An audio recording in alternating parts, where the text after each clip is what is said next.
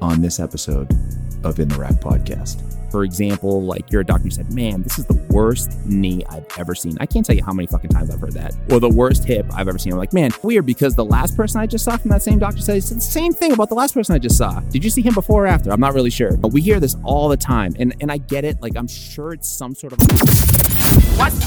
What you got?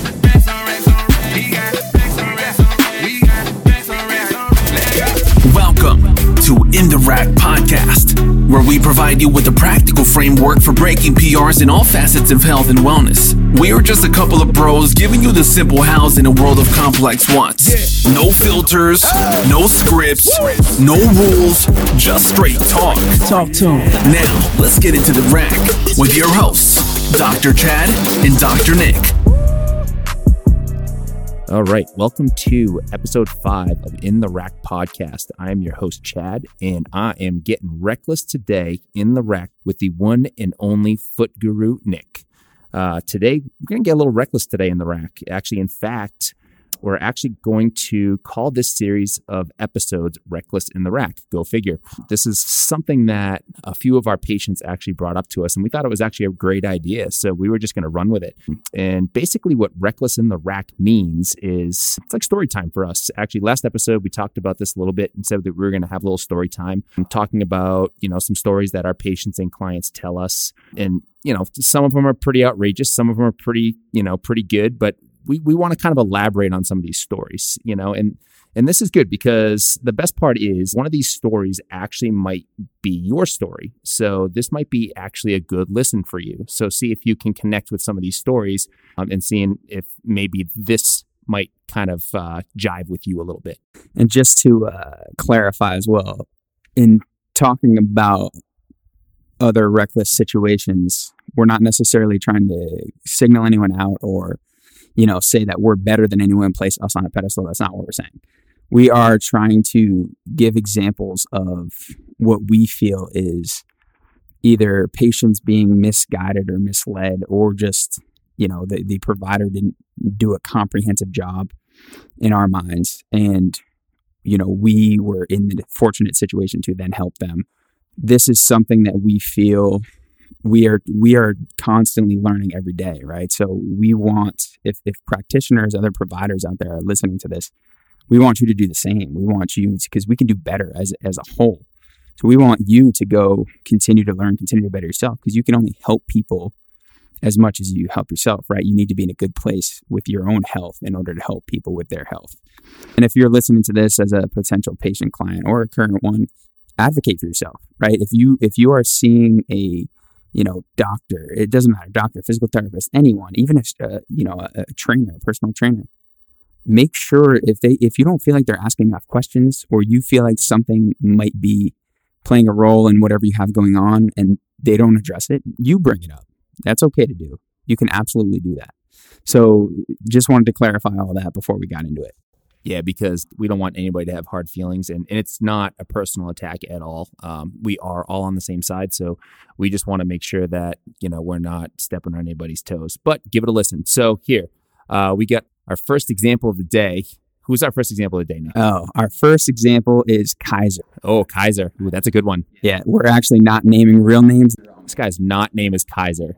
So this person's name is not Keiser. That's the nickname we're going with. If you're not familiar with what a Keiser is, it's a piece of exercise equipment or a, a company that makes exercise equipment. So anyway, Keiser had a foot issue, a recurring foot issue, actually. Keiser was dealing with recurring stress fractures in the metatarsal head, so the ball of the foot, essentially. And um, Keiser had seen numerous practitioners, uh, podiatrists, MDs, all these specialists, and was given orthotic after orthotic, recommended certain quote unquote stability shoes. All these things that they had done to try to help cushion that foot for Keiser to take some load off those metatarsal heads. Keiser was also a runner, so Keiser kept running. It kept happening. Keiser wasn't really having much pain with running, um, a little bit, but a lot of the pain was actually occurring at work. But no one ever really asked aside from running. They just assumed it was running. So as we got to digging in, Keiser was seeing me, and and I had Keiser bring the the work shoe in, and the work shoe, go figure, was a clog. and had about a 35 millimeter drop from heel to toe. So if you imagine that, that's placing the heel up so high that now all this downward pressure, force of gravity, is being placed on the, the ball of the foot, right? So normally if you're standing on the ground flat, you would have 50% of your weight on your heel, 50% on the front of your foot, right? So 50% on the back, 50% on the front. If you jam that heel up, well, now we've just placed a greater percentage on the front. Could be 75 25, could even be, you know, 90 10, who knows? But this issue was likely recurring because 8, 8, 10, 12 hours a day, this individual, Keiser, was just hanging out on the ball of the foot all day. So we dug into that a little bit, recommended, uh, you know, a different pair of shoes, ideally zero drop for work. And, you know, obviously those stress fractures that we were dealing with in that time had healed. And going forward, you know, less pain at work, less issues at work, was back to running um, pain free, all that kind of stuff. Haven't seen any stress fractures since. Crossing our fingers, hoping that they don't come back. But we'll see. So we haven't heard yet, but good news so far. We're trending in the right direction. But nonetheless, big big thing there is don't just assume something is caused by you know running because running gets a bad rap. Running, you know, so many runners deal with injuries. It's not always running. It could be something else going on. So we have to dig a little deeper, get get into the weeds a little bit more with some people, um, depending on on what their activities are, what their work is, all that kind of stuff. Nice. I mean, yeah, speaking of of digging into the weeds, I actually just saw this kid the other day. We're going to call him Rogue, and if you guys aren't familiar with Rogue is, it's also exercise equipment. um, so I, I I actually had a different patient in mind for this, but I ended up picking this guy only because uh, I thought it would be great for this podcast and it's fresh in my mind. So, this kid's 14 years old and he's a big wrestler in high school. He's a sophomore in high school or going to be a sophomore in high school. Um, he initially injured his uh, lower back when he was wrestling. He actually got slammed on the ground on his back. So, he began having lower back pain probably over the last couple months and he um, he was seeing PT, saw PT, I think like two or three visits, I think he said. Said nothing really, really changed. And he said he really gets most of his pain when he's squatting. And it's not like when he's always squatting, it's like after his seventh or eighth rep of the first set. So I sat down with him and I said, Hey, listen, you know, can you just describe to me? Because I, I like to do this because I'm, I'm curious. So I always ask, and, you know, besides all my other evaluation questions, my my question is, what did that last PT do with you, or what was your last PT experience like? Because I want to know. I want to know for two reasons. The first reason is I want to know what they did with you to see if we're kind of on the same page, or to see what they did with you because that obviously didn't work. So I'm obviously not going to do that, um, whether it be exercise or manual. You know, I'm, I'm interested in all of it. So he came back and he said, well, they actually just gave me a bunch of stretches. Um, so I said, okay, what did they give you for stretches? He said, well, mainly just my lower back. I said, so can you just show me what those stretches are? And if any of you guys are familiar with these stretches are, it's Williams flexion program. Um, it's basically every type of flexion exercise that you could do, knee to chest, all this other stuff, which is pretty much standard. It's par for the course, right? So I wasn't totally shocked to see that. Not not to make this sound horrible, but you know, I bet almost I bet this therapist that whoever that he saw probably gives Williams flexion protocol to almost every single low back pain patient that walks through the door, whether they're 14 or 80 years old. And I mean, that's a harsh thing to say, but that's the truth and that's the reality, and that's just what it is. This kid's a 14 year old wrestler and he gets Williams flexion exercises when he clearly said, I have pain when I squat. Okay, that's the only time he has pain, first of all. So here's the red flag for me. He's a 14 year old wrestler wrestler has low back pain, but only when he squats. So what the fuck do you think I'm gonna look at? I'm probably gonna look at him squatting. So my next Get him in the rack. get him in the rack, baby. So I said, yo, just let me know if they actually watched you squat. And he said, no, nope, they didn't watch me squat. They actually just assessed my mobility and just gave me stretches. And I said, wow, that's really great because the only time you have pain is during squats. So that makes a lot of fucking sense. So this is why it's so important that we need to bridge this gap between training and rehab because how can we best help our patients and clients if we're not addressing the actual reason why they're coming to see you? So, you know, this doesn't mean that, you know, I didn't perform my normal evaluation. You know, I did dig a little bit deeper there. Um, so the big thing that we like to find out is is what's the root cause of the problem for something like this. And you know, low back pain is probably the most common thing that we tend to see. So let me just give you a little hint for all of you people that are listening. And if you're a provider or if you're a patient, if you have a patient or you are a patient with low back pain, odds are it's not the low back that caused your pain. And let me just explain that. So in the last episode, or maybe the episode before that, I think I might have talked about the knee being a faller. Well, the low back is the same thing. So, because the knee is in between your hip and your ankle, it does whatever the hip and the ankle say, just like what the low back does. The low back is in between your upper back and your hips. So, who the hell do you think is going to tell that low back what to do? It's either going to be the hips or the upper back. And I looked at this kid's hips and they looked fine. His upper back was not great. Um, he was lacking a lot of extension mobility there, which, when you think about it, during a squat is pretty detrimental to the lower back because if he's not getting a lot of extension there during the during the depth of the squat or during the eccentric phase as he's going down towards the ground, he's going to get a lot more trunk flexion and forward bend. So what's that going to do? That's going to place a lot more stress on his lower back. So that was the first thing that I noticed. Now, the second thing that I noticed because he gets pain when he squats, and I'm looking at his squat, He's also got a limitation in his ankle mobility. I would say the the one thing that I noticed mostly is that he had a lack of dorsiflexion, which is basically your your knees over your toes kind of thing when you're actually squatting down and your knees start to kind of creep forward um, and your ankle starts to flex forward. That's what we call dorsiflexion.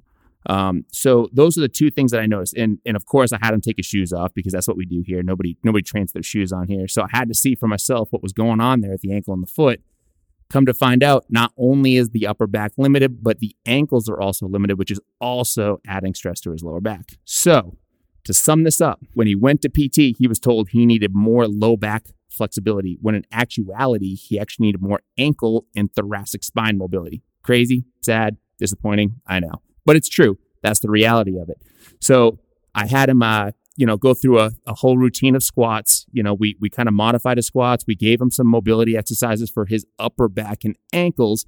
And don't you know it? He had no pain squatting when he left. So I gave him those exercises to leave. But the moral of the story here is if you're treating as a provider a site of pain, whether it be the knee, the hip, the ankle, whatever, because that's where the pain lies and you're only treating it for that reason, that's a bad reason to treat that. So I want you to dig a little bit deeper and find out why why is this kid having pain? What's the root cause of this problem? And for this kid was not his low back. So that's my example for Rogue. and now we're gonna have to take a break because that was cardio for Chad. So oh, he's gonna he's gonna need a couple. Oh my god, heart rate is up now. um, no, but that I mean that's a huge point.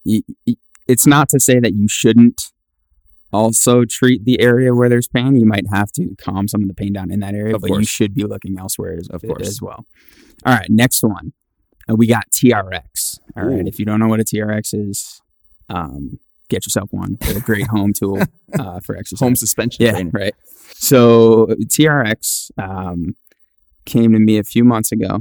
Um, she she had a fall on an outstretched arm, so actually fractured shoulder and elbow, and like I said, this was a few months ago, and they were the shoulder was slightly displaced, but not enough to where they wanted to go in and operate. The elbow was non-displaced, um, you know, just a, a, a, clean fracture, and both were, were they wanted to handle conservatively. So she came to PT.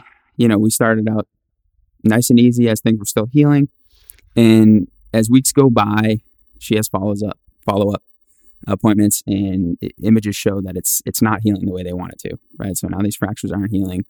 And the doctor that was treating the elbow happened to say that oh i don't want the physical therapist stretching the elbow because and her elbow is super stiff. The reason was is because the elbow's like leather. So if you stretch it it's just going to return back to its normal position. Now i'm no leather expert but i'm pretty sure leather is the exact opposite. If you stretch leather out it doesn't return like an elastic. Yeah, so that was agree. that was very confusing to me. but nonetheless, um, we we we we dove deeper into you know the, this this patient's history, TRX's history, and come to find out, um, you know, TRX is a, a plant based eater, which that's a whole other topic for for a podcast. We'll get into that. That's not the point. But definitely gonna get that. when we got into her daily intake, I mean, I just approximated it. It was anywhere probably around 800 to 1,000 calories, which is not enough for, you know, functioning well. So her body's clearly not going to heal well if she's she's malnourished like that. Let alone her protein intake was probably very very low. So in terms of the kind of building blocks for the body, the tissues of the body, she didn't have adequate pools of stores of them in the body at all. So her body was has been struggling to heal from inside because of this this lack of nutrients. So now we started to kind of troubleshoot that, you know, talked more about that, gave her some ideas for how to if you know, if whatever you know, whatever her reasons are for being plant-based, okay, let's let's find some strategies to get more protein in and get more, you know, calories in, really.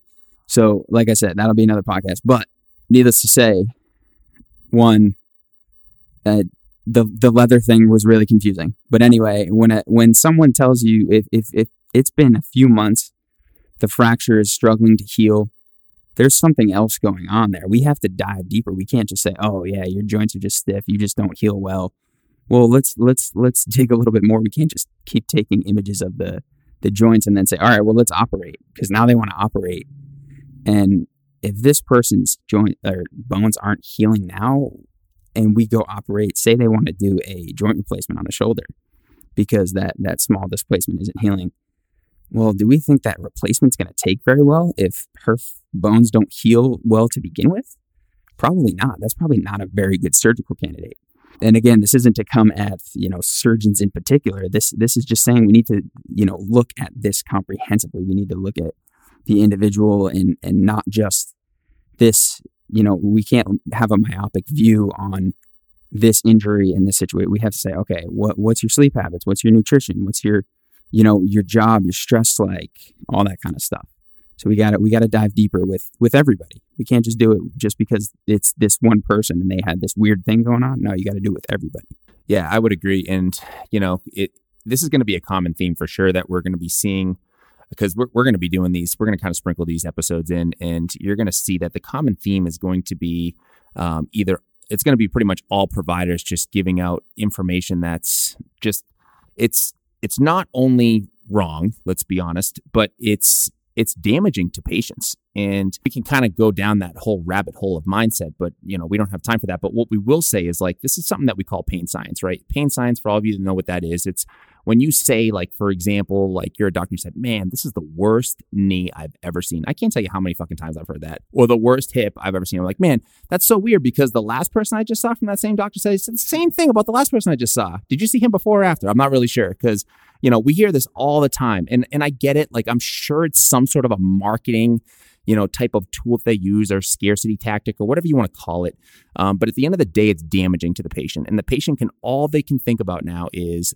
oh my god mate that's the worst knee that the doctor's ever seen this this knee's I've got to be in more pain. Now all of a sudden they tell themselves they're in more pain, or they tell themselves that something's wrong when really there probably isn't something wrong, or something that the doctor said that it couldn't be fixed, or PT won't work, or whatever it may be. They have all of these ideas in, in their head now, and this just really, really makes it harder for us as providers to help them kind of move forward because now they're just so brainwashed and you know just so kind of like stuck, you know, from from what from what they were told by either a friend or a doctor or whatever. It doesn't have to be a doctor, it could be anybody. And that kind of goes along with this next guy. And uh, this next guy, we'll call him Onnit. And for all of you guys that don't know what Onnit is, Onnit's pretty sweet. Onnit's uh, also an equipment company, but they make a lot of cool shit. Um, we got all their steel maces and kettlebells and all that cool stuff. But anyways, Onnit came to me um, uh, about a few months ago. This guy's in his early 70s and probably one of the nicest guys I ever met. He comes in, he's got the classic sciatica that you would typically see in somebody like this, right? Doctor said, Hey, why don't you just go to PT, strengthen up that back, you know, and see how it goes. You know, I think the kind of the doctor kind of made it sound like it was kind of be like, eh, just just do it, like kind of fluff them, whatever, you know. So he said, all right, I'll give that a go. And he was recommended to us by somebody else. So he's like, yeah, I heard great things about you guys, so I'm gonna go check you out. So when I first met him, one of the first things that I asked him, I was like, yo, Onnit, what is your main goal? Like, what do you want to get out of this? And he said, you know what, Chad? All I want to do this summer is be able to get back to fishing. I'm like, well, that's that sounds like a pretty good goal. I said, all right. So I said, why can't you fish right now? He's like, man, I'm in just so much pain. I can't do it. I just can't, I can't swing the, because he doesn't just do like regular fishing. He does like fly fishing. So, I, I mean, I'm not a big fisher, but I've seen that on TV and it looks pretty aggressive. So there's a lot of whipping and rotation, whatever. So, um, so I saw him for about three visits and he was making some steady progress. Actually, the pain down his leg was pretty much gone. So we, we pretty much dissolved all of his sciatica, which was great it was centralizing up to his low back, which means that that pain was actually making its way up, which is actually a good sign, which we had many conversations about. Um, and this is common, and it's it's not everybody gets that, but some people do. So he had a little bit more discomfort in his lower back, but that's okay. He was he had no pain down his leg, which he was psych- psyched about. So you know, so we we did kind of push him a little bit more in that last visit that I saw him, about that third visit or so, because he wanted to get back to fishing. So I'm like, all right, man, we got to try to make this as functional as possible. So we started throwing in some gentle rotational exercises in there, you know, some overhead stuff, just some easy strengthening, but stuff that we could make as authentic as possible to whatever fly fishing would be to him. So he happened to have a an appointment with his doctor following that last PT appointment.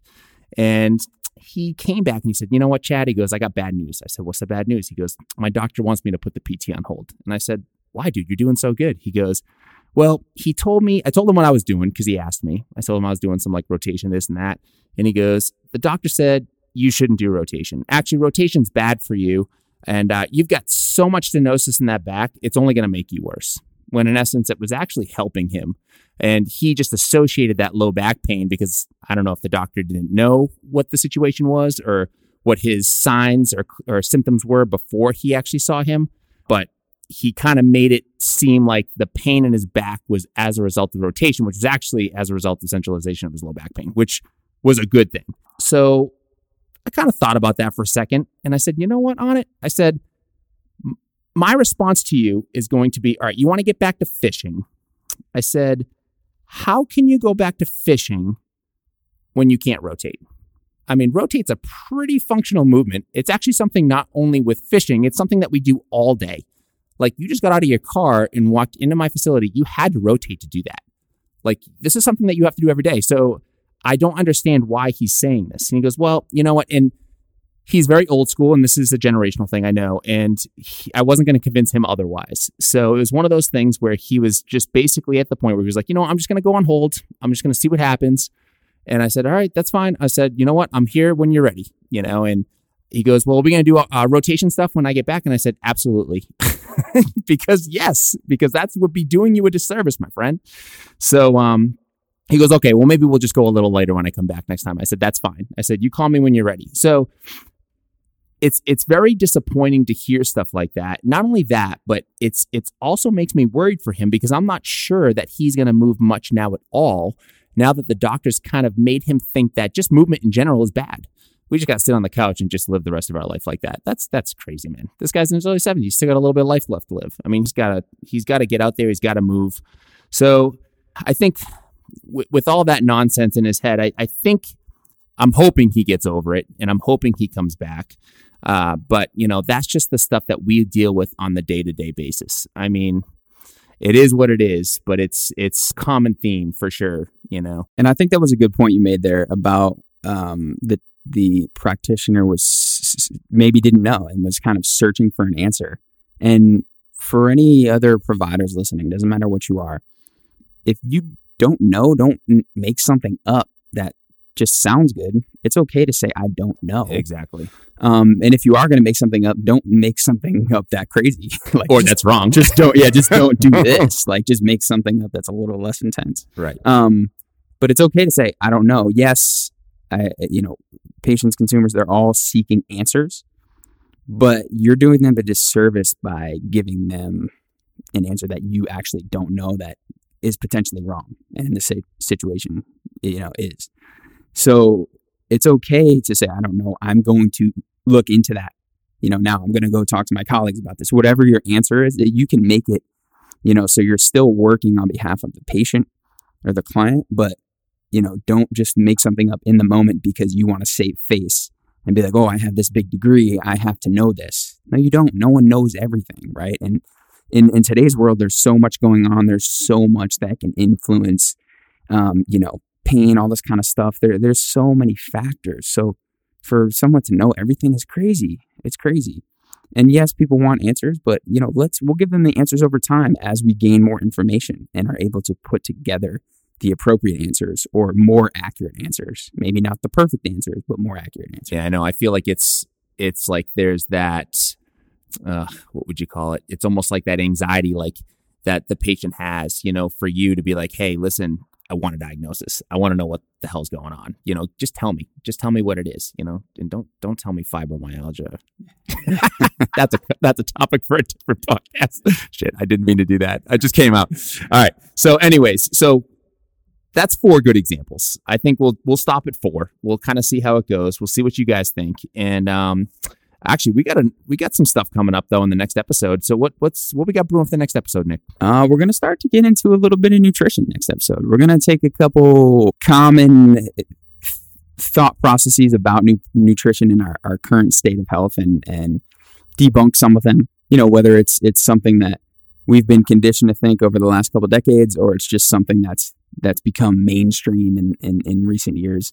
We're going to maybe not fully debunk all of them, but we're going to, you know, just just give you give you the other side and, and let you determine on on on your own what you feel is is best. Nice. Yeah, that'll be a good one. And you know, maybe you'll maybe we'll sprinkle some other stuff in there for you guys. Maybe because you know everybody's always asking, "Yo, what do you guys take? What what is what's what's the best supplement to take?" Maybe we'll sprinkle that in there for you. But anyways, moral of the story here. So we, we hope that some of these stories connected with some of you guys, you know, whether you're a patient or a healthcare provider. I mean, these stories are crazy, but they're not only crazy, they're reckless, you know, and that's why we call this reckless in the rack. And, and it's reckless as nobody, nobody take this personally. It's reckless as a provider to be telling patients this type of garbage. And listen, if you're a healthcare provider and you're listening we just ask that you don't be reckless with other people's health.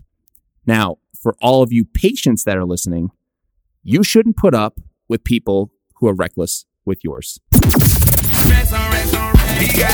Thank you for joining us in the rack this week. Make sure to subscribe so you don't miss out on any future episodes. You can also find us online at proformptma.com or on social media at proformptma. And remember, if you train inside the rack, you better be thinking outside the rack.